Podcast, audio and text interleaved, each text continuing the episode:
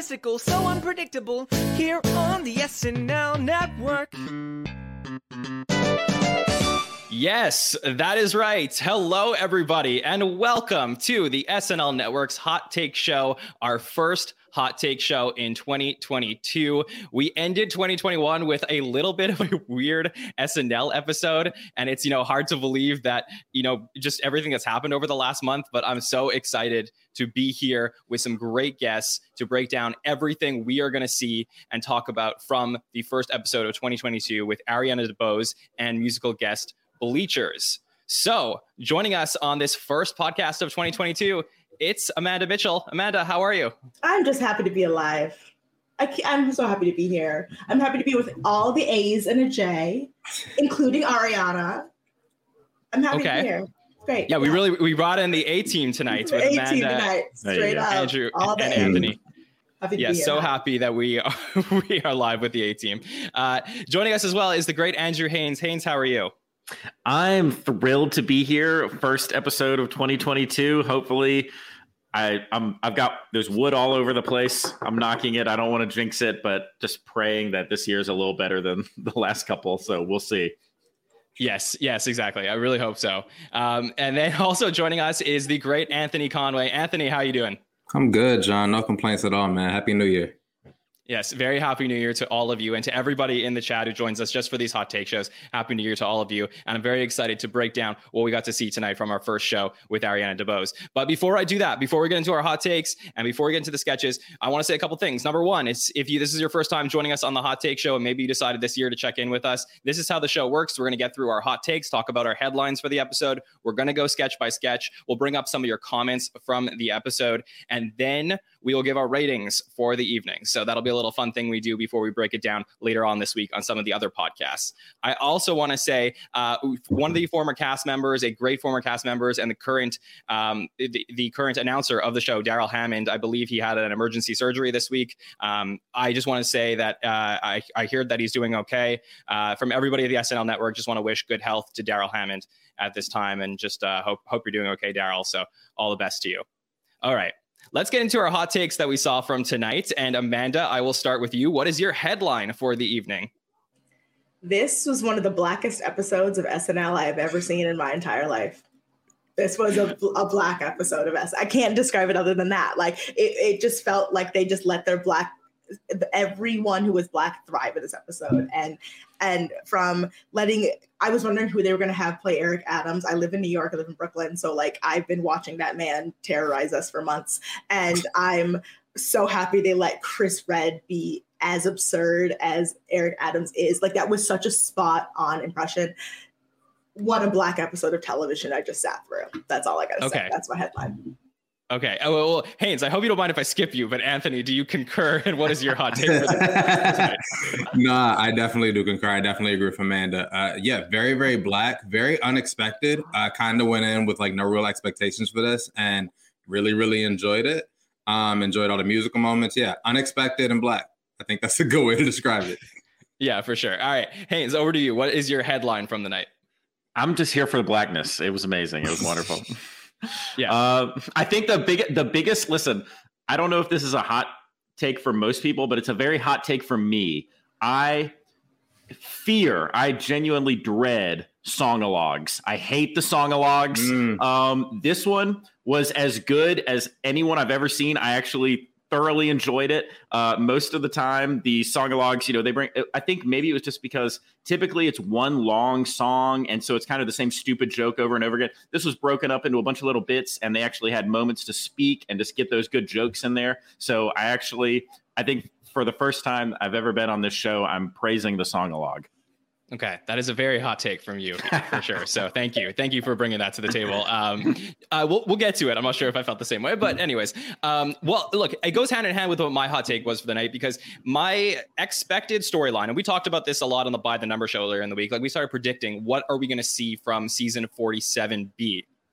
My prediction is we got teased with it in the Billie Eilish episode that Kate McKinnon was going to come back and dominate the second half of the show. And I was wondering if that was going to halt the momentum of what we've seen in the first half of the season.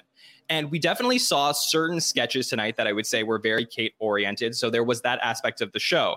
But for me, uh, I didn't know what Amanda or Anthony or Haynes were going to say coming into the show. But I have to say, tonight to me felt like a Chris Redd night of the show. And it wasn't mm. just the Eric Adams stuff for me. Mm-hmm. So we'll get into it. Everybody. But to yeah, to me, I felt that Chris Redd uh, had probably his most important role ever as an SNL cast member tonight.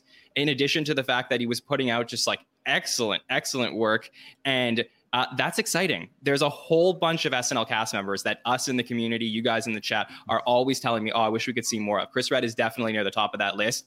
I'm excited for what we're going to see from Chris in the second half of the season. So, what a great way to start off this uh, this second half. So really exciting. Okay, let's get into it. Let's start with our cold open that we saw tonight. And the cold open was a message from the president. We had uh, James Austin Johnson return as Biden. This was the third Biden appearance. We haven't seen this since the Jason Sudeikis and uh, James Austin Johnson co Bidens uh, together like a, a couple months ago. So it was interesting to see this back. Amanda, I'll start with you. What do you think about our, our Spider Man versus Biden cold open that we saw? It was too long. It was too long. I want. I, I wish it was just a little bit shorter. I got. I got the joke after like the first three minutes, and I was like, "Oh yeah, I get it. Cool. Like everyone has COVID. Everyone would just, cool. I, uh, you know." Um, I, I just thought it was just it was just a missed opportunity for like a first shot back, in my opinion, especially after all the things that have gone down in the past month. Like, okay, well, well let, let, me push let me push back a little. Mm-hmm. So, so what was missing from it that you would have liked to have seen from this cold open? Um, I was about to say jokes. okay, you, yeah. That's not true. Um, it was it, it was funny. I just I wish it was less repetitive, and. Okay because it, it felt more it was a showcase. It was a great it was a great performance impression showcase but like in terms of just it was just too long. I wanted just it to be cut back ever so much. And you could tell because weekend update was so short later on i felt like that sucked up a solid two extra minutes of the episode that it didn't really need to. It got the point was got was understood after a while.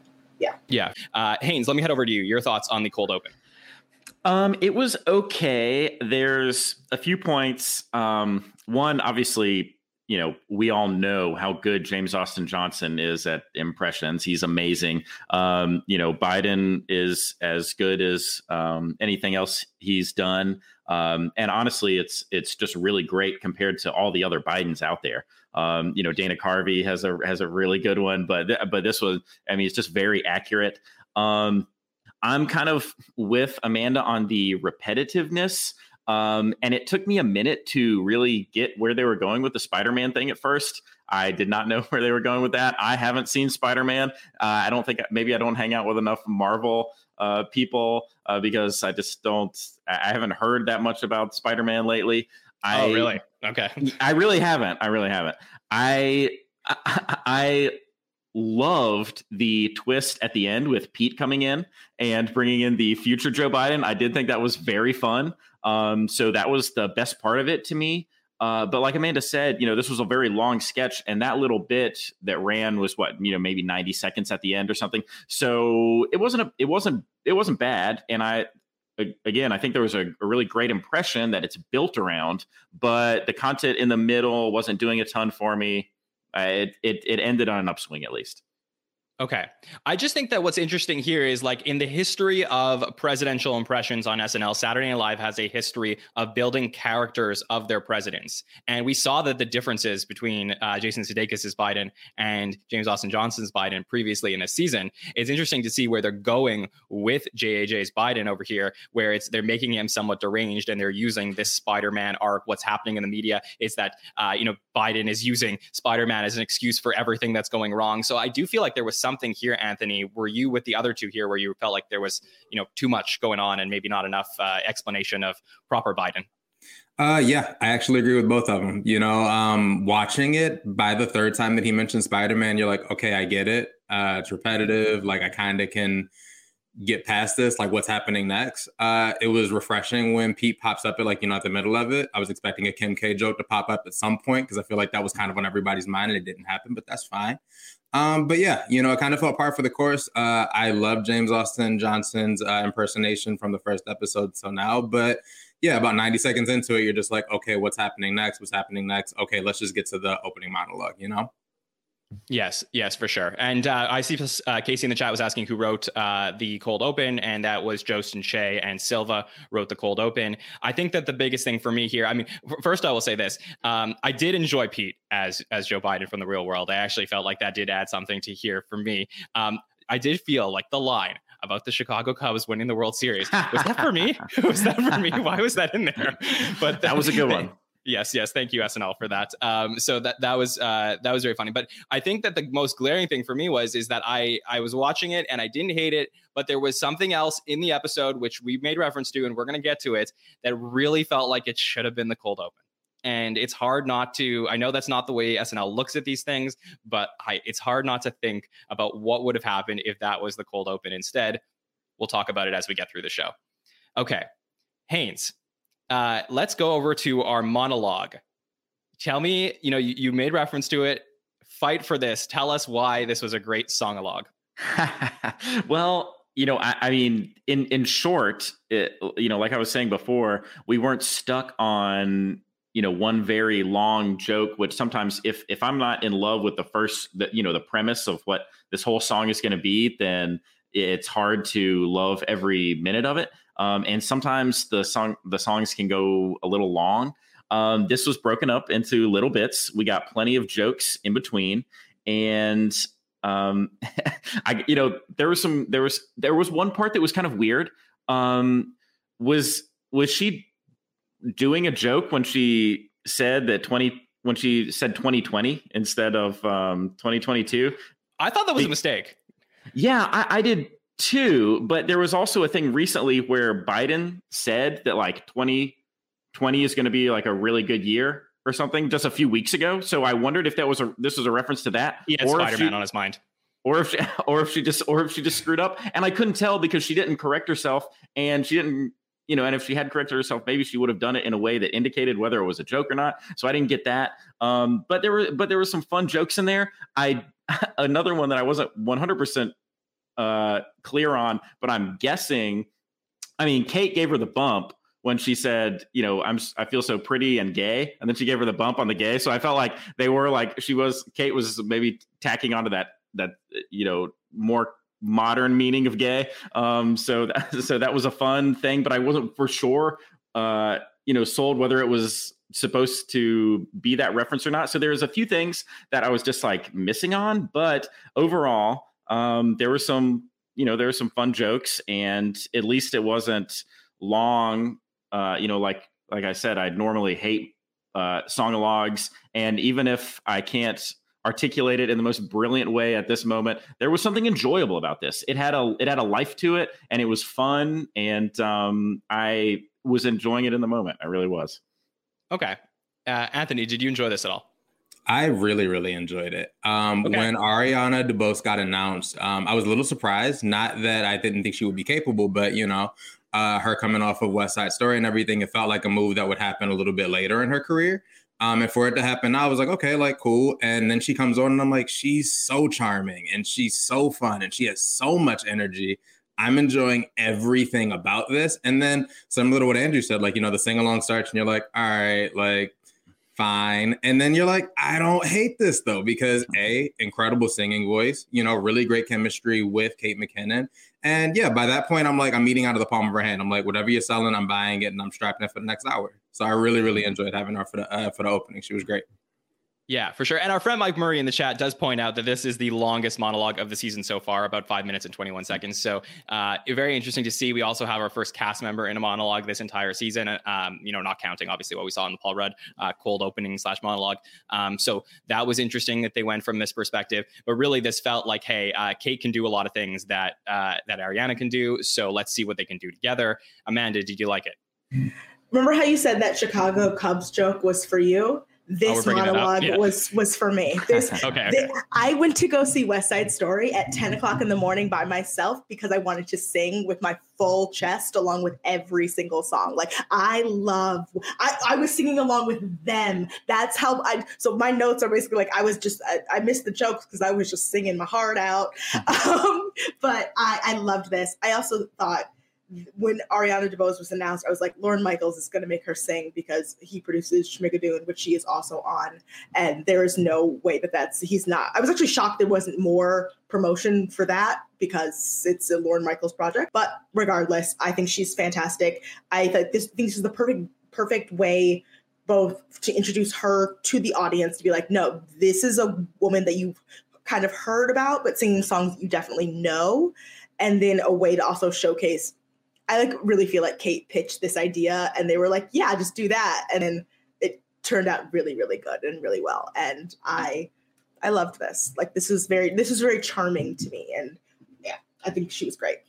Okay, good. I mean, I'm glad you all like this. I, I, really like the energy. I think that energy in a monologue is super important for any SNL episode. You'll hear me say that week after week. I go back and I was uh, chatting with our friend Andy Hoglund from Entertainment Weekly before about this specific monologue, and I said, like, you know, when I think of energy and monologues and somebody going out and dancing, I also think I always think of uh, back in the day with Joseph Gordon-Levitt, where he was like running and doing flips and, and breaking through walls and stuff like that. And that's when I think that really works when the host just like shows off. And I do feel like we got to see Ariana show off a little bit here. I think the Kate McKinnon stuff didn't necessarily play as well for me I loved the one line that she said where she was like, they know I dance. And I just felt like that was that was it. That was that was the one right there where it, it was, was like, the best that was the best line. Yeah.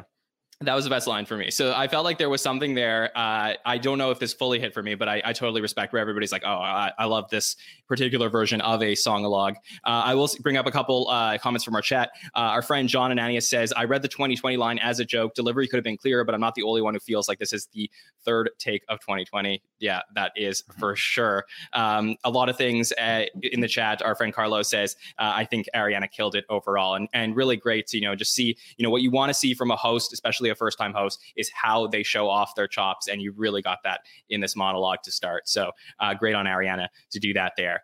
Okay, let's get into our sketches. We got the NBA on TNT. And Anthony, I'll start with you on this one. I mean, I didn't know where they were going to go. I was trying to think through my head. I was racking through all the NBA storylines that were happening right now. Um, and this was, this was, took a little bit of a turn that I didn't expect. What do you think of it?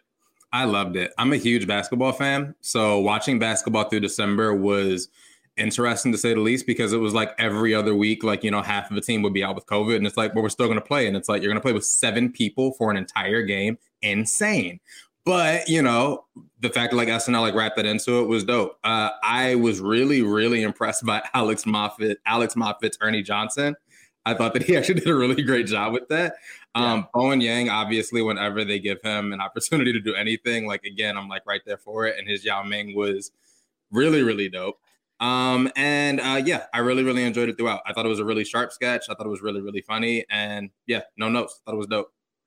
Yeah, for sure. Uh, the the Bowen as Yao Ming thing, I was first, I was just like, oh, okay. Like, I guess they like, I, could, I don't know why they couldn't find somebody to play Shaq, and they were like, it, I don't know. I, it felt like a little bit weird, but then he just played it so funny. Like he was Bowen was so funny in this. Haynes, what were your thoughts? Well, Bowen kind of stole the stole the sketch i think. Like he you know it, especially when he was giving those one word answers and they're just so like cold and robotic it was very hilarious to me. He he came off kind of um well he was portraying yao ming a little bit like lurch from uh, you know from um, the, not the Addams Family, the Munsters. Um, so it had kind of that vibe. Uh, to me, it was all about the prosthetic hand, that giant hand that came in at the end um, on Keenan's head was very funny. But like Anthony mentioned, my very first note was, "Wow, that's a spot on Ernie Johnson. Yeah, that was very good." Um, and so this sketch didn't like blow me away or anything. Uh, you know, it's just kind of okay for me. But um, but those were the highlights for me. Yeah, Ernie Johnson previously played by uh, Bill Hader a couple times, and Beck Bennett previously to uh, after that. So um, yeah, th- there was all of that. Uh, Amanda, are you a basketball fan? What do you think of the NBA on TNT here? I'm wearing ostrich feathers right now. Do you think I'm a, a basketball fan? I wanted to ask Jonathan. Jonathan. I'm, I'm so sorry. I, I, I know I can name off the top of my head maybe like seven basketball players, which is impressive for me. Um, okay. I do appreciate their costumes, though. I will say that. Love the basketball costumes.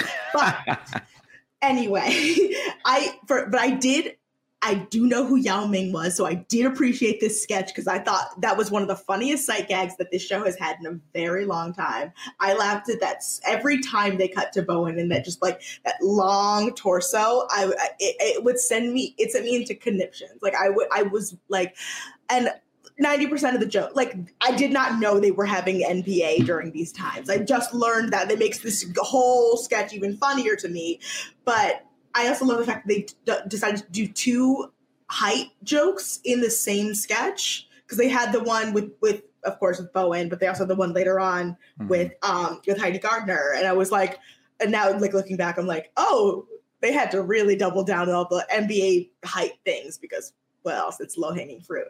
Um, but I, I mean, now I I laughed. I'll say that. I laughed. I thought there were parts of this that I laughed even if I didn't understand the full context, which is enough for me. Yeah, I mean the irony is that like in in future years, people are going to look back on COVID times and remember how the NBA and COVID were kind of intertwined in terms of the fact that when the NBA shut down, that's when a, a lot of things shut down from COVID in March of 2020. So I think that it's certainly a, an interesting perspective to take on what's happening now with Omicron. Uh, it's sort of like kind of what happened with SNL during the Rudd episode. I mean, everything shut down and they brought in all these other people. Uh, we didn't get Mikey Day and uh, as as the basketball player JJ as Dougie McCormick coming in to help help with the Paul Rudd episode, but uh, I do think that there was some parallels over here. Um, I would say biggest missed opportunity of the night. And again, on these shows, I always get a little bit meta. I mean, there was an opportunity here to put Heidi Gardner as John Wozniak, uh, Michael Jordan's security guard, in as one of the players here, and missed opportunity SNL to not reference uh, her Last Dance character, even though I don't believe John Wozniak is. No, I don't believe he's no, he's with us anymore. Um, but I will say I was thinking about that throughout. Um, um, I will point out a couple uh, comments from the chat. We have our friend Casey Killingsworth who says Keenan and Bowen made this for him with some assists, pun intended, from Heidi, Mikey, Ariana, Alex, Kyle, and Chris. Um, our friend Alice Mitchell in the chat said uh, during dress rehearsal, this is true. This was in the second half, and then uh, brought you know towards the front of the show as uh, as so it must have played pretty well. So um, you know, good start to the show. This is a Streeter Seidel and Dan Bulla piece. Okay, I will just. Yeah, can I ahead, can I toss in a couple things? I course, did yeah. get I did get a really uh, strong laugh for some reason out of Mikey's line when he said, "So I've learned that basketball is an impossible sport." played by gods or and something else. Um, but I loved the idea, the concept that Yao uh, just eats whole pumpkins. Uh, that was really funny to me. With I, the stem. Yes, yeah, yeah. I just thought that was a funny bit. Very odd. Very odd choice. okay. Then we have to talk about this gritty sitcom reboot trailer. And wow, I have to tell you, um, maybe this is my hot take, but I actually think that this Chris Redd performance was possibly my favorite from the night. I mean, I just absolutely loved what I saw here. Uh, I've known about Bel Air. I mean, I was a Fresh Prince fan, um, and then uh, I had a lot of questions, and I've had the same thought. And then they, the fact that they went with this Family Matters angle, um, very interesting perspective here, Amanda. Let me get your thoughts on it. So a fun fact about me is that Urkel terrifies me. Like I that's I I don't know why, but ever since I was a child watching Family Matters, like literally like Stephen Urkel scared the bejesus out Stefan of me. Urkel. Thank you. Yeah. I'm so see, I can't even get his name right because I'm so traumatized. But like so like this this this this hit to a dark part of my trauma, like trauma and comedy like come where they meet together and i was crying laughing. This was so good. Chris was perfect. When i just heard the opening notes of the family matters theme song i wouldn't know they're not doing this. Because also i would watch this show. I would absolutely watch this show and i hope oh me too. it. but like i i thought this was perfect and um yeah I, I think i think it was perfect and i think it was spot on for like just the the you know reboot fatigue. I was watching this on Peacock, so I was getting all the commercials for Saved by the Bell. And I was like, "Oh, wow! I'm I'm exhausted. There's too much TV and too many characters I, I think about that I didn't know I had to care about again." I'm talking about Sex in the City, um, but I, I I really loved this. And this again, when when I said this is a very black episode of television, Family Matters is such a black television show. And this was just when I was like, oh, they're going in hard on references that aren't for everyone here. And I really appreciated this, like on a yes. writer's level in general. Yeah. There was one reference though that they were missing. And I, I will wait. I'll wait till we all get through it, but then I'll tell you guys. Uh, Anthony, were you a Family Matters guy? Huge, huge Family Matters fan. TGIF, like, come on, man. But also like being in Chicago, like I constantly like you know joke about the fact that like Carl Winslow, there's no way that that man was patrolling and protecting the streets of the South Side of Chicago. Like there's no way. Um, and on top of it too, uh, I actually have been watching some of the uh, screeners for Bel Air for work. So like this has been like top of mind. So when it popped up, I was like, oh, this is gold. This is perfect. This is for me. Um, it was spot on. It was so so good. I thought that Keenan's Carl Winslow was really, really good, really sharp. Like you said too, Chris Redd's Urkel was also really, really spot on. Um, but no, it just came out of nowhere. It was totally unexpected, but it hit every single mark for me. I loved it. Yeah. Yeah, Haynes, like what a night for Chris Redd. We were we were talking on the By the Number show earlier in the week about how he uh, underratedly is just dominating these pre-tapes this season, and it's just another like home run in my opinion. It was a huge, huge, huge night, and like you said, you know, with the Eric, you mentioned the Eric Adams thing might might have been his, you know, most uh, prominent role or most important role so far, you know, in, in his history. I mean, it was just it was it was awesome and it was fun and it was dominating. I mean, he you know, there are obviously people are asking questions, but it was almost, you know, a monologue from him. He's just talking, talking, talking the whole time. So not to, you know, go back to that sketch too much. Uh, but this one was easily my favorite of the night. This was by far my favorite of the night. It reminded me uh, with the vibe very much of the um, Joker Oscar the Grouch spoof, um, which was very fun. And I loved that and thought that was brilliant as well. The you know just That's taking the these, David uh, Harbour episode, I believe. Yes, exactly. Yeah. So taking these you know these these funny things that we grew up with and then turning them in this dramatic fashion it, i don't know why it gets such a rise out of me but i was a huge, huge Family Matters fan, and I I admit I'm learning about the world right now. I did not know it was I did not know it was like a, a, a black show or like or like or like not for everyone. I was so into Family Matters. No one told me, and uh, and and I just loved I loved I love I loved Urkel, and I loved him as Stefan Urkel. I loved that version of himself, um, and so to me this was just top to bottom. You can't get any better than this. Um, they've really been crushing the pre tapes this year. Like it, it just, I, so many of my favorite sketches uh, this year have been pre tapes. It's really kind of blowing me away.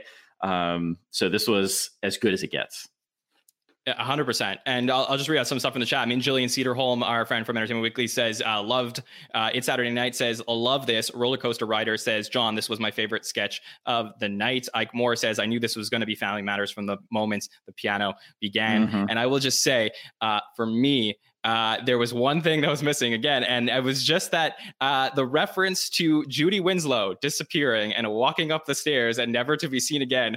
Where was that? That was like the most famous Family Matters mm-hmm. thing there is. Amanda, am I right? Honestly, if they had added that, I wouldn't have been able to record this because I would have died. I would have yes. collapsed. Like you, I would. You would have been like Amanda, where are you? Been like, I'm sorry, they killed me. SNL killed me tonight. So yeah, hundred percent. And yes, that. for those for those who haven't watched Family Matters, uh, very famous that they just randomly sent one of the daughters upstairs, and she was just never to be seen again, written out of the show. So, um, would have loved to have seen a reference to that. Okay, uh, let's move on to the next sketch. This is the Winter Formal, otherwise known as Ron and Don's Formal Emporium, and this is our "Please Don't Destroy" written sketch of the night. So, Haynes, I'll start with you on this one. What were your thoughts on Winter Formal? Uh, I thought this was pretty funny. I would say, yeah. I mean, it, it, was it was one of the ones I enjoyed a lot throughout the night. Um, it, you know, it. I I think Sarah Sherman has been really fun in everything she's been in. I just think.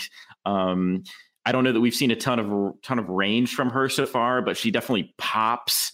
Um, and I just I just think that uh, that that she's been really good in the stuff we've seen her in. It's you know, I haven't mentioned so far, but this was kind of one of my main notes on the show is, you know, it was a huge night for Chris Redd, um, but Andrew Dismukes was in a ton of sketches.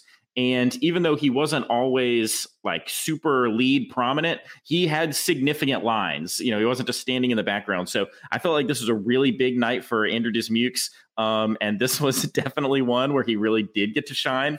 Um, it really, he became the punching bag kind of throughout this uh, sketch. You know, it, it starts out, you know, with them saying, you know, that uh, you know, they, they, can you can rent their son, uh, you know, Donovan as a date, uh, basically who won't try anything. You know, take our son Donovan who won't even know where to start, um, and uh, and then of course, um, you know, mentioning he's the kind of I, I think hey, Haynes, I, I, think they said your daughter is guaranteed to remain unpenetrated. I think that was the line. yes, that's yes, that was definitely a line. Yes. Um, and uh, you know, and they said he's he's one of those kids who has like one computer and two friends, and I really loved his delivery of shout out Scotty and Gavin.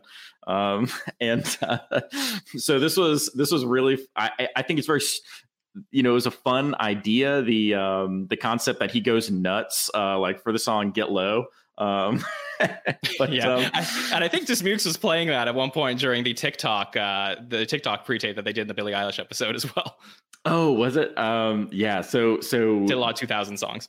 Yeah. So this was so I enjoyed this one a lot. Um, I also really liked his line. Uh, you know where um, so, oh, someone was telling a story about about he was wearing this Los Pollos shirt, and he's like, "I told you a million times, it's the restaurant from Breaking Bad." Like he's just such a great nerd, and he's so um, he embodies that that nerddom so well. So so just really nailing that character. Um, in fact, actually, so maybe it's just part of his core. Um, I think during the Eric Adams sketch, doesn't Eric Adams call on him as the nerd or something like that? Doesn't he oh, say okay. like? Um, so uh, so this was I really enjoyed the sketch. Andrew Dismukes really shined. Um, Pete, you know, is it, it was funny and, um, but I thought Sarah, Sarah Sherman really popped. But obviously, this this sketch was for um, was for Andrew Dismukes, and he did a great job. Yeah, I mean, Amanda, I've been thinking. Maybe this sounds weird. Don't don't don't pull this sound clip from the podcast. But I've been thinking about Andrew Dismukes' lips since the since the moment I saw them. Uh, same. They have. I'm disturbed. I okay. Okay. I, didn't you all know? Didn't you all know a kid like that yes. that just like always had stuff on his lips? How, yes. Yes. Yes. Yes. It's when I, have been rewatching Happy Endings. There's an amazing episode um, where one of the one of the characters' bosses always has food in his face and he doesn't know how to tell him. And trust me, I, I think of this concept all the time. I I okay, I loved this sketch, but I didn't love it as much as other ones. It was probably lower in my my ranking this episode, but not because it was a bad sketch, just because I just kind of forgot about it. And you know, I forget about things. I have ADHD. Um, but like I I thought, yeah, Andrew Dismukes is he he just did such good physical comedy here, and just let like the narration kind of just tell the story for him and he just kind of to be exist to be miserable. But also, I lose my mind to get low, so I want to go on a date with Donovan. So, just okay, saying. if you yeah, if you can ha- if you can handle the lips, so no problem. All right, Anthony, what do you think of this? nah, Andrew definitely hit like a lot of it. Um, ultimately, I feel like you know this is it's Andrew Dismukes. Like you know, his back has to hurt. He carried that entire sketch. He was hilarious. I know so many of those white guys that I went to high school and college with, where when Get Low comes on, it's hmm. like that's like their spinach to Popeye, and they just like come alive in a whole different way. And I'm like, yeah, like I totally know this dude. Um, and also I have to note too, uh, again, Ariana DeBose really like you know popping into the date, loved her, and didn't mention this like you know in the previous sketch with Family Matters. Seeing her vocal work throughout the entire night with each individual character was so much fun. They all were different. They all were differentiated. This was uh, very different than the character that she did of playing Urkel's mom. Uh, fun seeing her pop up and just carry her on throughout. But nah, that was Andrew Dismukes' uh, sketch. He crushed that. Yeah, and our friend Casey in the chat points out that there was a lot of uh, very similar uh, Pete to Sandler vibes in this one. I totally agree uh, with the with the Sarah stuff. Uh, I really felt like it was very similar to that thing's going right in the trash. and that, that, I got those vibes. So uh, yeah, our friend Nigel in the chat also says uh, you know a lot of ten to one vibes. We may have had three sketches of the nights that were that were ten to ones from here. look, I, I, I agree. I think there was better things from this from this evening. Um, I, I don't know. I, I am happy to see that Sarah got a good role for the start of the second half of the season. So that was exciting for me. But um, I think Please Don't Destroy has written probably some stronger stuff uh, this season so far. Um, but I do really want to talk about our next sketch, which is uh, Eric Adams' press conference. And Anthony, I'll start with you on this one. Obviously, uh, you know, I- I've made the take that you know, I did actually think that the Family Matters thing for for Chris was my favorite of the night, but huge role for Chris here. I think his most important role he's had since he's become a cast member on the show, just like a really well defined role, and uh, the the wordplay on on him just outstanding. Totally, totally agree. Um, you know, again, uh, being here in Chicago, getting to see him like you know come through from doing improv and doing stand up to then landing on SNL, like you know he's been like a hometown hero here. So it's been really great watching him, like, you know, continue to get like, you know, better, getting our opportunities on the show, getting his opportunity to be on Kenan. And tonight really did feel like, you know, the opportunity where it's like, oh, he's really sinking his teeth into some really dope character work. Uh, Andrew, I think you mentioned it earlier. It felt like, you know, like a monologue. Like, you know, it's like he had this entire thing prepared, just like, you know, small moments in between. Um, a lot of great moments with him and Ariana DeBose. Again, really great chemistry of them playing off of each other. Um, was not necessarily my favorite sketch because of the fact that it did feel like more of like a monologue than it did like a typical sketch. However, um, really, really fun to see something being given to him that felt like, you know, something he can kind of hang his hat on for probably the season, probably yeah. coming back as like, you know, a recurring character that he'll get to do later on. A really dope thing that'll mean a lot to a lot of like, you know, New Yorkers that they've gotten to see in Eric Adams and him being the first mayor with swag and the first one to wear a hoodie after he gets elected. Um, no, it's a really, really great opportunity. And, you know, as a fan of Chris Redd, I could not be happier for him for that. Amanda, I could just, I feel the facial expressions. So tell us what you thought. Uh, okay. This, this, it wasn't my favorite sketch of the night. It was probably, it was in my top three for sure because I, I love Chris Redd. I've talked on this podcast before about how much I love Popstar Never Stop Never Stopping, which is like the movie that he did before he got SNL, which I remind people that it's like wild if you think about that. Um, I love him so much. I think his impression of Eric Adams, I was like, oh, this is only going to develop further and become so much more curated. But he's already created this character, which is not far off from a real thing. Um, but like, it, it's it's just, I mean, I hope Chris Redd makes merch with the word swag on it. I just hope that like becomes a thing for them and for him. Um, I think I uh, when we talked. Uh, Anthony mentioned Ariana DeBose's voice work in this episode. This this was the strongest accent impression work that she did all night. It was incredible. This was this was a character. Like this was. I know this woman. Like this this woman exists. And, and yeah, all of this things. But it was it was a little too monologue It was again a little bit too long for me, just a little bit. Um, but I think in general, I'm I'm just so happy to see Chris Redd have his finally get his rec- recurring, you know, and finally get that moment where he can just be that character over and over again. And can't wait to see the Eric Adams of 2024, I guess, for yeah. when Chris Redd is playing him because it's going to happen yeah, for sure. Um, uh, Ken says in the chat, uh, Chris's best sketch performance so far of his entire run. Um, yeah, I have to, I have to agree. Really, uh, that's that's my initial impression. Uh, Michael Riccardi in the chat says, um, extremely New York, so I loved it. Redd's performance, I think, sold it west of the Hudson, though.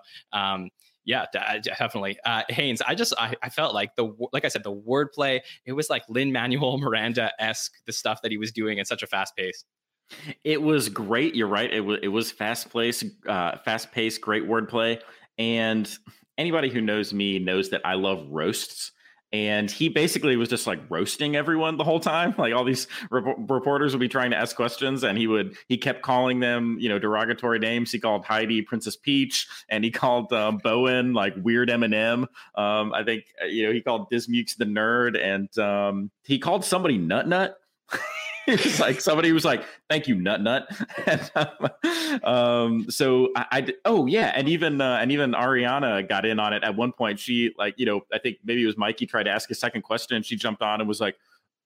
Yeah, can I ask you a second question? That's how you sound, and I, I love, uh, I just love like those type of uh, roasts and like burn jokes. Um, so this was very fun to me. Um, yeah, you know, like someone like like everyone else has kind of said so far, you know, I don't know if it was the best sketch of the night, but um, but it was pretty fun. I, I enjoyed, uh, yeah, I enjoyed it. yeah, and um, exactly. And Mike Murray in the chat says uh, fourth longest sketch of the season. So um, interesting that it was a long sketch, but it worked for a lot of people. Uh, okay, so we get to weekend update. So uh, interesting cuts from weekend update. We had Heidi Gardner cut from weekend update this week. We had Pete Davidson cut from Weekend Update this week. And given how much Pete we've seen this season, that's a little bit of a surprising choice. I don't know what he was uh, planning on doing, but if somebody in the chat was addressed and saw Pete, let us know what uh, what Pete was doing on Weekend Update. Uh, but we got to see Chloe Fineman come in as Elmo with her feud with the pet rock Rocco. Okay, Amanda, anything here? So I, I followed the Rocco versus Elmo feud deep I, I, was i was enthralled. I need i love other people's drama so this was my exactly my you know. And also i think rocco knows what rocco did. So like i don't think rocco need to need to explain. Rocco knows what rocco did. But uh, in terms I, again another one of those things where i was like when weekend update ended after this i was like oh that's it that's it? That feels like a weird that feels like a like a very niche topical even for weekend update you know and I love when Weekend Up gets niche and all that stuff. Um, I just I'm going to talk about Chloe Fineman's Elmo impression for a bit because it wasn't great. I wish it was so much better. And I think if you're going to do an Elmo impression, you have to do it big because I fully expected Elmo to show up. I was expecting real life Elmo because they've gotten Big Bird. Why can't they get Elmo? He's not doing anything. He's living in the Bronx. And so, but like I I just think I wish it was. I don't know. I wish this was stronger. I, I also think because yeah. we we get up, up until here was so great, nonstop, back to back. The most I've loved Colin and Michael in a long time on camera, and so this was just like a weird womp womp. Like it was like I know my mom was gonna text me tomorrow and be like, "What's going on with Elmo?" And I'm gonna be like, "That's how I know it's not. It wasn't. It didn't. It didn't work in the way that I think they wanted it to." That this is a very niche episode in general. For sure. I mean, Haynes, I would have bet everything I own that Chloe, when I heard that Chloe was going to be on update tonight, that she was going to do Britney Spears. I'm I'm stunned. right, right, right, right. And and and like part of kind of my character, like as who I am as a person, like in the world and the way I present myself is like I um I take like a certain amount of pride in like not following a ton of pop culture stuff. I'm super into SNL, but I like don't I like take some sort of pride. I don't know why, and like not keeping up with this kind of stuff, like Britney Spears and everything she's got going on. But even I've been hearing like all about Britney, you know. And so that's a great point. Um, we haven't seen, we didn't see a lot of Chloe this episode. Um, like Amanda said, it did feel very cut off to me. It was clear that um, there was maybe some other stuff that um, you know was going to be uh, another character that was going to be on and I'm surprised that they went with this one because I didn't think it was particularly strong. Um, I do slightly disagree with Amanda in that I thought the Elmo impression was pretty good. I thought the Elmo impression was pretty good, but um, I just wasn't head over heels in love with this. Now, I did think um, that Weekend Update was you know pretty solid overall. They still had plenty of like good jokes you know the um, pope talking about how vaccinations are moral because how closely priests work with kids and um, you know the uh, when che made the joke about uh, you know Maya Angelou on the quarter this is not what we meant when we demand change you know um, and uh, and and the Jefferson Davis thing to open it up, like th- this is all very funny to me. Um, so th- so they still have plenty of great Weekend Update jokes, and Weekend Update, um, you know, is one of my favorite, uh, if if not perhaps my favorite component of SNL because I just love like fast, straight jokes. Um, but I I didn't I didn't love the Elmo thing. Um, so yeah, that's yeah. Okay, Anthony, were you higher on the Elmo thing? Um, I thought that it was as best as they could have possibly done for a sketch on SNL. Um, in Chloe's defense of the impersonation, I didn't want to hear a perfect impersonation of Elmo.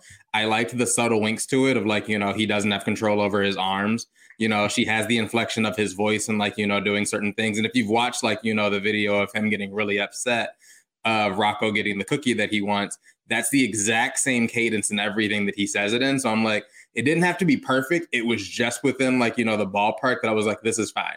And again, it's like you're not going to do it in a way that's going to necessarily like, you know, like recreate the wheel here. Like we've been watching this for the past three weeks. So it's like a joke would have sufficed. The fact that they went for the full impression, go for it. And I thought that they kind of hit that one well. Um, so yeah, I didn't have any issue with it. I thought that it was fine. It was as good as it was possibly going to be. Um, but overall, you know, I did really enjoy Weekend Update. It's always great when they come back from the uh, holidays because they have a lot of a lot of material to like you know pick and choose from. Uh, the uh, joke about this is not what black people meant when they said they demand change was one of the funniest things of the entire night. The delivery, everything was spot on. Um, so yeah, no issues with the Elmo overall. Um, and I thought the weekend update was solid. Yeah, for sure. Um, so uh, for me, I, I agree. I, I, I, didn't necessarily love this, but I did love seeing Chloe Fineman on Weekend Update. I think in a in a night where we didn't have Cecily obviously out during doing her one woman show, um, Aidy and Punkie, I don't believe were in the building. Um, so I think you know opportunities for people like Sarah Sherman and for Chloe Fineman and to get see them get these roles, I think are super important to their growth and development as SNL cast members overall. So nice to see them get the opportunities. Definitely, um, I will say for the Pete Davidson thing, he uh, from our friend Ellis Mitchell in the shadow, I believe was at dress rehearsal, said that Pete talked about the Great Resignation with references to Andrew Cuomo. Um, so that was that was interesting. Would have been interesting to see. I wonder if that ends up on YouTube. We also have Heidi Gardner, who was going to do another edition of Kelly Party. So those are the two things that were cut from um, for Weekend Update this week. All right, let's talk about one it. more thing about Weekend course, Update yeah. though. My favorite, because I loved that change, that Black people asking for change joke. That was truly, I I cried. But I also loved the throw from the uh, lesbian bar giving COVID tests to the Taco Bell joke to the monthly like when when Colin was just like I can't believe I'm saying this right now and he was just like he was like and I was like that's that's a really good like it's a joke that only he could say in that moment. And i was like yeah that's a good that's a good joke for the ladies for the women. Okay? for sure. So for women only yeah. as somebody who has to make very awkward transitions sometimes on these podcasts, I certainly I, I, understand where you're coming from, Colin. But uh, I will say, uh, I have to point out, big applause for Colin Jost tonight. Obviously, who was not there, uh, you know, for the Christmas show and had Tina Fey replace him. So that was cool to see. I know he gets ripped on a lot, but it was nice that he got some some nice applause for being back in the building and back with Che. Um, Okay, let's talk about what we saw from after a weekend update. And we'll start with this new governess sketch where we had a Sound of Music parody, uh, one of many that SNL has done over the years, uh, with Kate McKinnon returning as Julie Andrews. We had Chris, Andrew, Chloe, Sarah, and Bowen as the kids, all singing new versions of Do Mi by Ariana, who came in as the new governess. Okay, so Haynes, I'll start with you on this one. What were your thoughts? Uh, it, it, was it was okay. You know, it, it looked you know it was produced well. They put a lot into it. You know, the costumes and the dancing and the singing and everything. It just didn't have a ton of jokes like that made me laugh out loud or anything.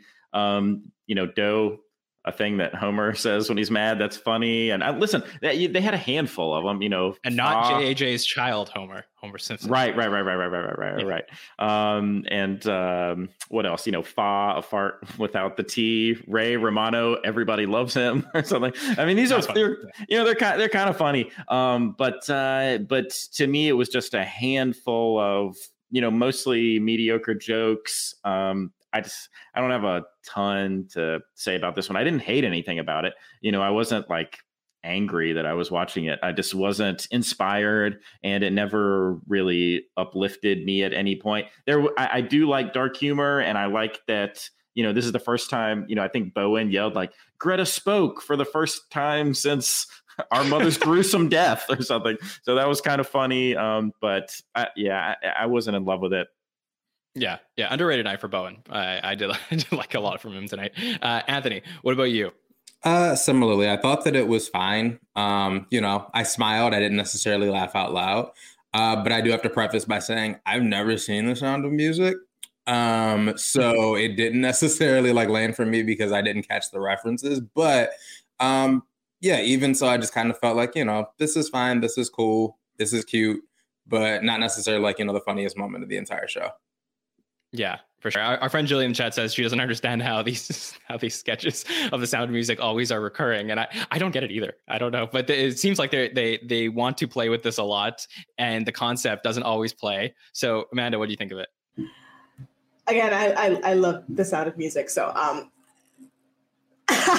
I really do. Well, it's, me it too. My, My, mom's favorite movie, but I just of- don't. yeah. I just yeah. I'm like I was waiting for something that like did something crazy with it, and I didn't. No, and uh, okay, I, I sometimes when I watch SNL sketches, I wonder. I'm like, what was the original joke here? What was the first thing? And to me, it was the Queen Latifah joke.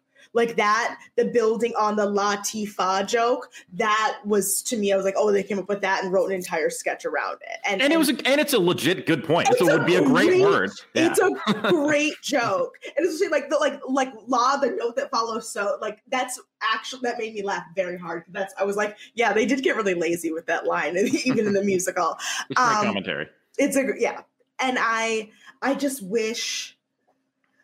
I, I feel like this this was the one they swapped the NBA sketch with. I feel like this was meant to be the top of the episode, and it, I'm glad it wasn't because it was not as strong. It would not have been strong at the top of the episode. It's barely strong to post weekend update. Um, I I don't know. It was a very there sketch. That's all I'll Yeah. that it was very. I mean, I can tell you that in the original dress rundown, this was prior to Weekend Update. So uh, And it yeah, should, I'm is- glad it wasn't. Yeah, Yeah, that is uh, that that is interesting. I mean, uh, yeah, I mean, our friend Rusty in the chat says, "Why is the Sound of Music so present in SNL lore?" I, I wonder the same thing. But, gay men, gay men and yes. women, guys, gay men and women. I can't. And also the cur- curtain jokes. Got it. Come on. Yeah. Okay. Well, speaking of gay men and women, let's talk about the Sappho sketch. So this is transitions, Amanda. Um, Easy transition. Easy transition. I did it. I did it. Um, okay.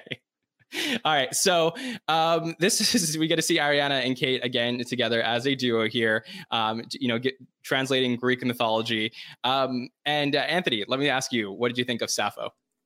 This one didn't do it for me if i'm being totally honest. Um they have great chemistry. It was really fun watching uh, ariana and kate again like you know riffing off of each other.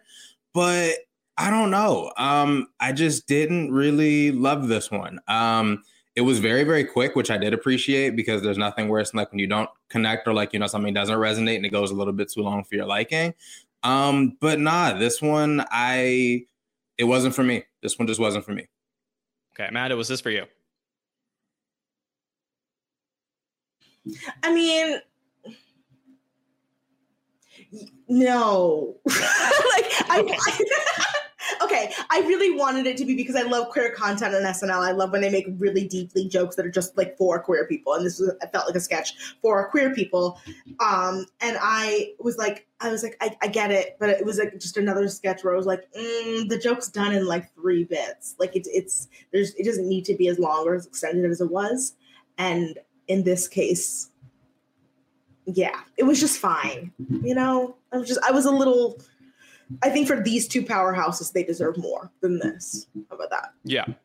And I think Haynes, I think what we talk about on on you know the SNL network a lot, whether it's in the roundtables, the hot take shows, we talk about escalation and how they do escalation in certain sketches. And I think that what happened here in this sketch was we saw, you know, we broke up Helena, please get your sandals out of here. And that gave me like a Mhm. really good laugh, right? And then I was waiting for the extra es- escalation over here. And I don't know that we got it. So did you end up enjoying this one? Because for me, I, I had moments here. I just don't know if it went all the way to where I wanted to go. I, I thought it was pretty fun, but it was, you know, it was nowhere.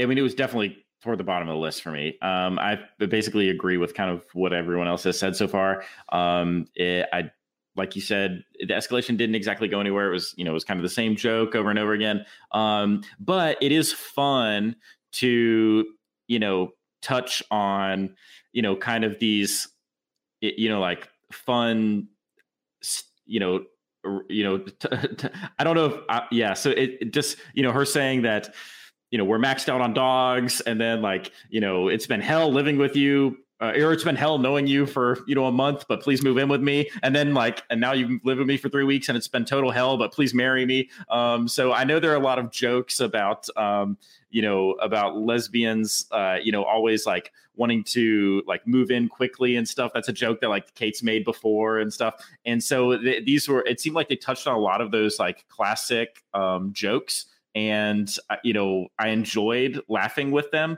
Uh but you're right there wasn't a ton of escalation um and the very end really is the part that fell the flattest for me when um when mikey started to step in and um I just didn't feel like a big bang at the end. You know, like even if there's not a lot of escalation, at least give me like one good one to end on. And I didn't I didn't get a great one to end on. So um, I wasn't in love with it, but you know, I got a few chuckles. Agreed there. Andrew, where I did feel like that was where it was going to escalate. And I was like, okay, like maybe this is where it lands. And then it just done. And yeah. I was like, wait, that, huh? Yeah. So no, not, yeah. Thank you for pointing that out. yeah, for sure. Okay, let's get to our last sketch of the night, which is kitchen staff. And uh, yeah, this this was interesting. We saw Ariana and James Austin Johnson and Heidi as the manager uh, with a lot of lure. Uh, Andrew Dismukes as a kitchen staff and Alex Moffat in this one. Okay, let's wrap it up, Amanda. What do you think of our final sketch of the night? I don't understand what this was. I don't. And like I I love I love a 10 to 1. I love like the last weird this one I, it was just not not for me. Like if especially after all of the greatness that came with this episode, this just felt like they had some really niche sketches this week, but this one felt like it was for like three people, and I was not one of them. Yeah. Okay. yeah. Um, uh, yeah, Haynes. The second half of the episode was a little bit weaker than what we usually see, so I'm, su- I'm surprised. Yeah. Um, I actually you know, I'm watching this episode and I'm, you know, I'm, I'm, making a few notes, and I had actually written least favorite beside the Elmo bit, um, and then this happened. So um, I, I, just I wasn't in love with the sketch. I do think I wonder um, how much of this, you know, they made a. They're obviously referencing Texarkana a lot, and I feel like I've heard Andrew Dismukes do that type of kind of accent that they used in this, like in other sketches. And I wonder, you know, how much of of that um, just comes from like Andrew's personal experience and stuff. And so maybe this is really personal and fun for him, and good for him. He had a great night, but um, yeah, it just it just wasn't it just wasn't I don't know it just wasn't that funny to me. Yeah, um, I would love to know from the chat. I mean, if there are people that like the sketch, I mean, I, I, didn't hate it. I just didn't like get a lot from it. So I would love to know if there are people in the chat who felt otherwise for sure. Because there there were, I think, moments in the second half of the episode, but I don't know if any individual sketch, uh, like the quality compared to some of the stuff we saw in the first half of the episode. Anthony, how do you feel about kitchen staff? Uh, did not do it for me. Um, I'm not really a huge fan of sketches where it's like we're just kind of like you know writing the joke of how like you know things sound and just kind of making noises. And yeah, it's like the whole time I'm like waiting for the joke, and I kind of felt like I wasn't in on something. I was like, wait, is there something that happens with Texarkana that like I should be more familiar with? Is this like a regional thing where everybody sounds like this? I've never heard this before. Um, yeah, and on top of it too, it's like you had such a great uh, ensemble for the end of it that I was like, this could have really been something interesting and something fun. So for that to be the last sketch of the night, it was just like, oh, I'm kind of like let down because felt like a lot of the pieces were there, and I'm just like, what what was I supposed to get that I just didn't? Yeah, yeah, that's fair. Um, I do see some people in the in the chat who did enjoy the second half of the episode, so I just want to say, like, uh, point out to them. I think Ken said it definitely liked the second half. Um, Rusty said he liked the second half as well. So yeah, I mean, if you guys liked it, that that is really great. Um, I do feel probably out of the three in the second half, I think Sappho was probably my favorite of those three. But I would love to re-explore these oftentimes as you get into the later half of the episode. And obviously, we're doing this live. Uh, you know, don't always have the same reactions on Saturday versus Monday, but we'll talk through it as we get through to the end of the week. Um, i am also going to say again, I know we don't normally get too much into music on the Hot Take Show but I'll say uh, Bleachers. I mean, coming in last minute uh, to replace Roddy Ricch, Obviously, uh, Bleachers crushed it tonight. I mean, uh, I you know th- thumbs up to to everything that they did. So great job to Jack Antonoff and, and everybody from Bleachers. Um, I will also say congrats to Ego Nwodim for her 200th sketch tonight, which was the cold open. So congrats to Ego. Um, that's a great milestone for a cast member in her first few years. So uh, awesome job. Okay, let's do our ratings. We do these out of 10. So I will go around the panel. I'll ask you for your ratings from the night. Chat, I'll also ask you from your ratings. I'll try my best to read as many as possible. Oftentimes he's coming very quickly and I can't put them all up on screen tonight, but I will try my best to read them out.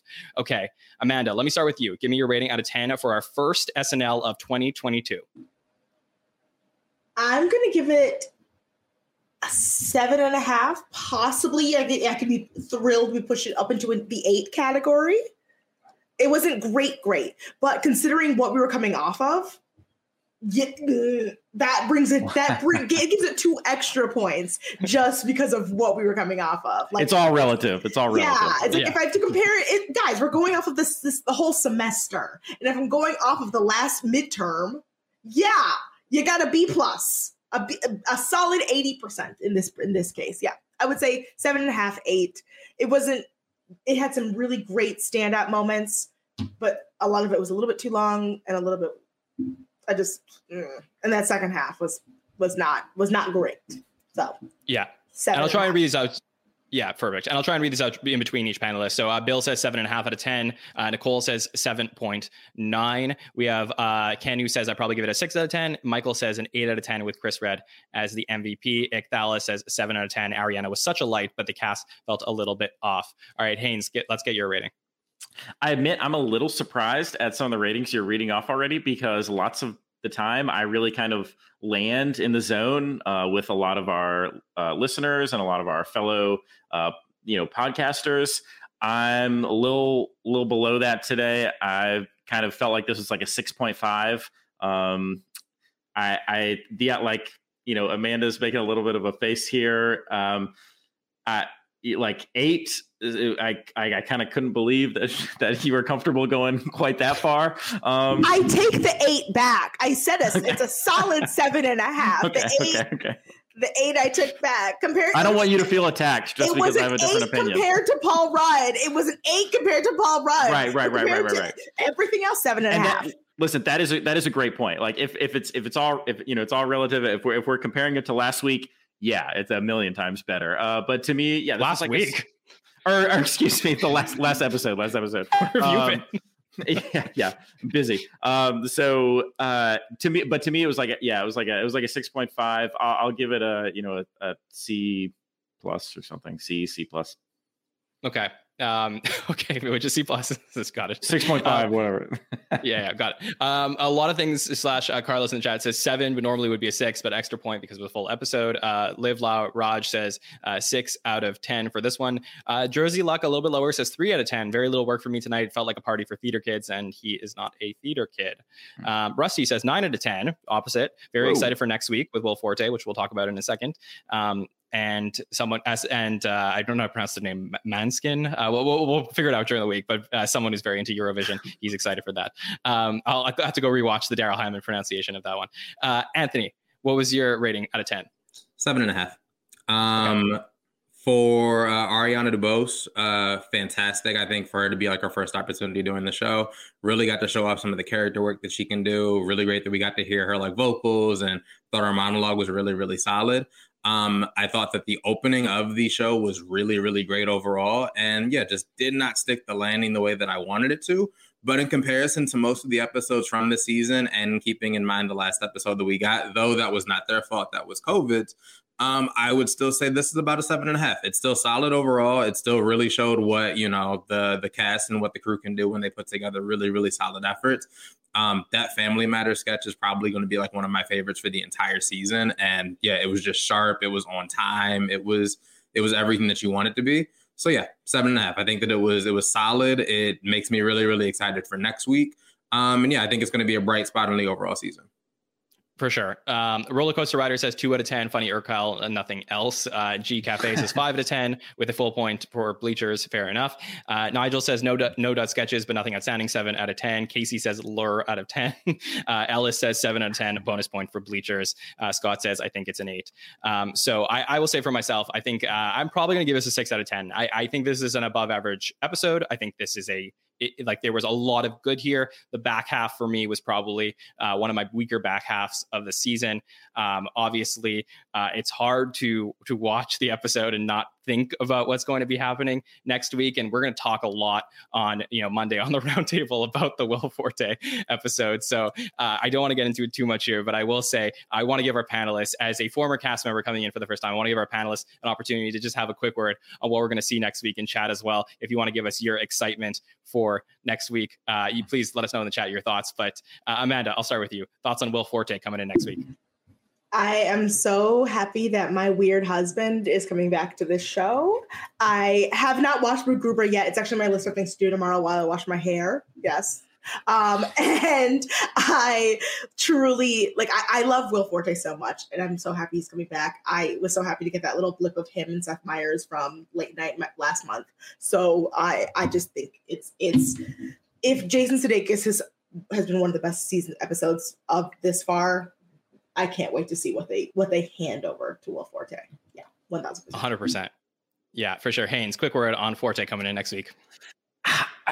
I'm it, I'm almost speechless. Like how what can you say? I, I, it's so freaking exciting. I, I, don't know where to begin. He's just produced so much quality content on SNL and off. Um, it, in everything he touches, I've never seen him fail. I've never not laughed at Will Forte. Like he is gonna rock this from top to bottom. Um, I'm ecstatic. I'm again. I'm at a I'm at a loss for words. You know, some people kind of predicted this. Um, you know, with with with MacGruber and um, just it's just so great that this is finally going to happen. I'm absolutely thrilled. Yeah, for sure. Anthony, your thoughts? I'm excited. I always love a good homecoming episode. I love Will Forte. I'm in the minority that thought that the MacGruber movie was actually very good, and I do enjoy the series as well. Um, and like Andrew said, um, Will Forte, he delivers. He really comes through. He's a solid, solid comedic actor. Um, and yeah, who doesn't enjoy a homecoming episode when you get to see an alumni come back? It's going to be so much fun. Yeah, hundred percent. And I, I have to say, I mean, I, we'll talk about this more, but I actually thought this was never going to happen. I thought this was a dream, like uh, for me, because uh, really, uh, I know that they're like, I just never felt like he was fully appreciated by the show in the way that the fan community always appreciated him, and to to show that they actually like, yeah, I know that Peacock is the one that you know is the uh, network that is now has MacGruber on it. But for me, like I, I, was so surprised and so wonderfully delighted to see that they gave Will Forte a chance. To me, um, I was trying to think of like comparisons between former cast members that were like beloved and then never got a chance to come back and host. And I, you know, I think maybe to like Kevin Nealon or something from like the second golden era of the show. But um, you know, that that uh, cast that Will Forte was a part of, he's like pretty much the last one from his generation not to host the show. And I uh, I will tell a very quick story. I know it's late, but I'll just say that uh, he came up to Just for Laughs in 2018 in Montreal, and I met Will Forte there, and I had a conversation with him. And I told him, "Hey, you're you're my favorite cast member. you make me laugh more than anyone who's ever been on SNL. Would you ever host the show?" And he said to me, "In a heartbeat." I I would love to host SNL. It's the one thing that I dreamed about doing as a cast member on the show. Uh, every week I was there, I always thought, what if I came back to host one day? And I said, do you think that you'll ever happen? He says, they haven't called me. Uh, they haven't called me. I don't know why. They called all my friends. They haven't called me. And the fact that they called him now, um, I'm just so happy for Will Forte. So I uh, can't wait to get into it, to talk about it all throughout next week. And we'll continue our coverage of Ariana DeBose first before we get into all that. But just very happy for Will Forte. Okay let's talk about what's coming up this week on the SNL network. And like I said, we have a great roundtable coming up on Monday. And let me just say, if you haven't checked out our roundtables before, check out this one because not only is it our Ariana DeBose and Bleachers roundtable, but it is the 100th uh, episode of the SNL network on Monday night. We've gotten to 100 Congratulations! Podcasts.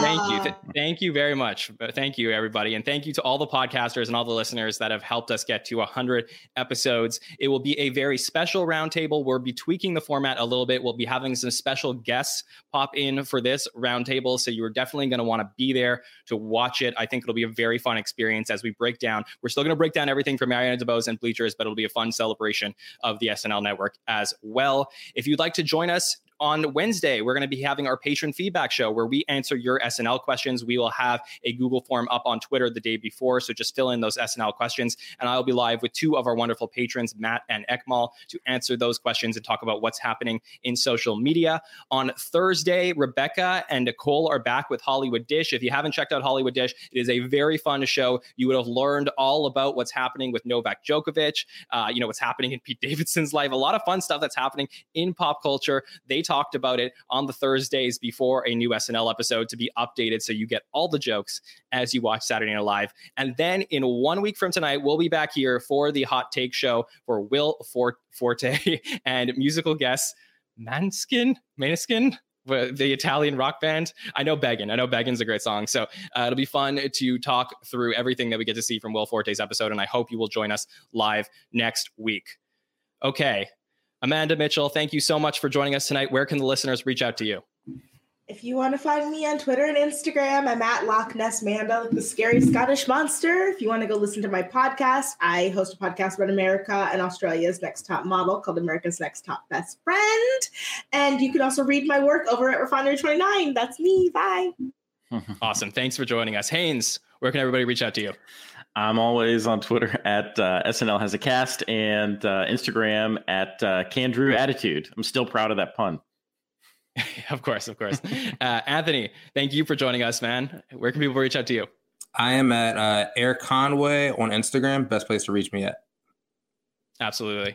Okay. So if you want to reach out to me, you can reach out to me at Jon Schneider24 on any platform. I always love to talk to all of the listeners and anybody who loves Saturday Night Live and, uh, you know, debate everything we get to see from the show. You can follow us at the SNL Network, Facebook, Twitter, TikTok, Instagram. We're po- posting lots of fun content in 2022. And make sure to subscribe to the podcast. If you haven't subscribed tonight and you're checking out our podcast for the first time, please make sure to subscribe and do that on either YouTube or any podcast platform you listen to the show to.